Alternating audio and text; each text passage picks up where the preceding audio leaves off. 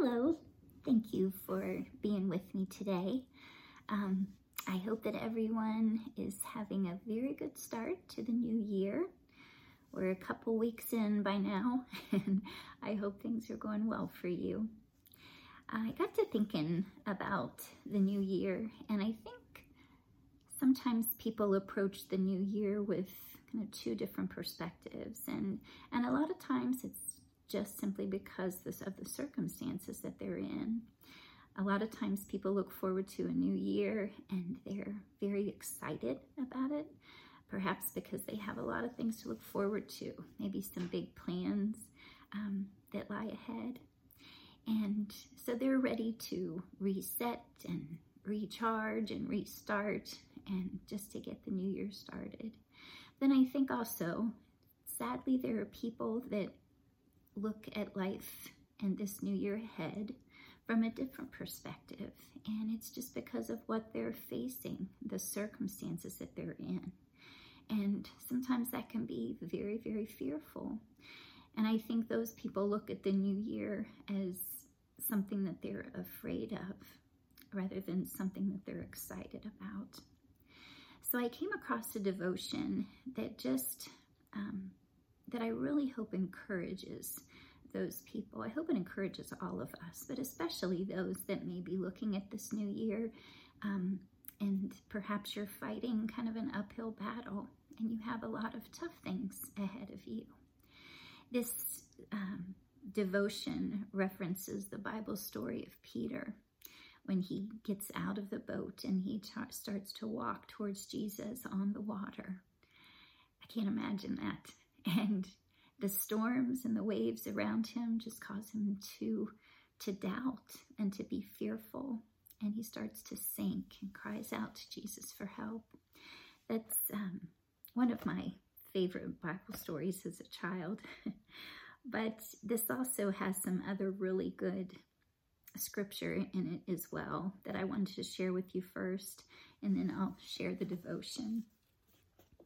Um, but the first scripture does come from Matthew 14, 29 through 30. It says, Then Peter got down out of the boat, walked on the water, and came toward Jesus. But when he saw the wind, he was afraid. And beginning to sink, he cried out, Lord, save me. The next scripture is Hebrews 12, verse 2. Let us fix our eyes on Jesus, the author and perfecter of our faith who for the joy set before him endured the cross, scorning its shame, and sat down at the right hand of the throne of God. And the last scripture is Philippians 4, verse 7. And the peace of God, which transcends all understanding, will guard your hearts and your minds in Christ Jesus. So I hope that this, um, the devotion I'm about to read, just encourages your heart encourages you to fix your eyes on Jesus, no matter what the storms may look like that are going on around you.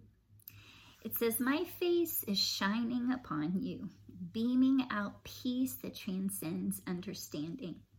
You are surrounded by a sea of problems, but you are face to face with me, your peace.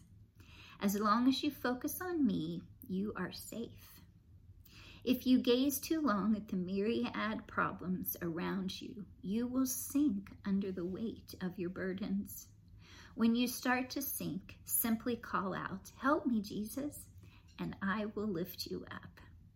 The closer you live to me, the safer you are. Circumstances around you are undulating, and there are treacherous looking waves in the distance. But fix your eyes on me, the one who never changes. By the time those waves reach you, they will have shrunk to proportions of my design. I am always beside you, helping you face today's waves. The future is a phantom seeking to spook you. Laugh at the future and stay close to me. So I find that very encouraging. Just a great reminder to fix our eyes on Jesus. He is bigger than any problem we could ever possibly have. Um, Let's pray. Dear Heavenly Father, I just just thank you for these words of encouragement. Lord, no matter what people are facing in this upcoming year, I just pray that your peace will pour out upon them. Help them to look at these issues from your perspective, because with your power and your Holy Spirit, and you right beside them, they have nothing to fear. Satan loves to cause us to look too far into the future and to become afraid and to feel overwhelmed. But help us not to do that. Help us to walk in step with you, one step at a time, one day at a time, and know that you are holding our hand. I thank you, Father, for the reassurance that your word gives us. And I thank you for the love that you have for us that is that we just cannot even begin to comprehend.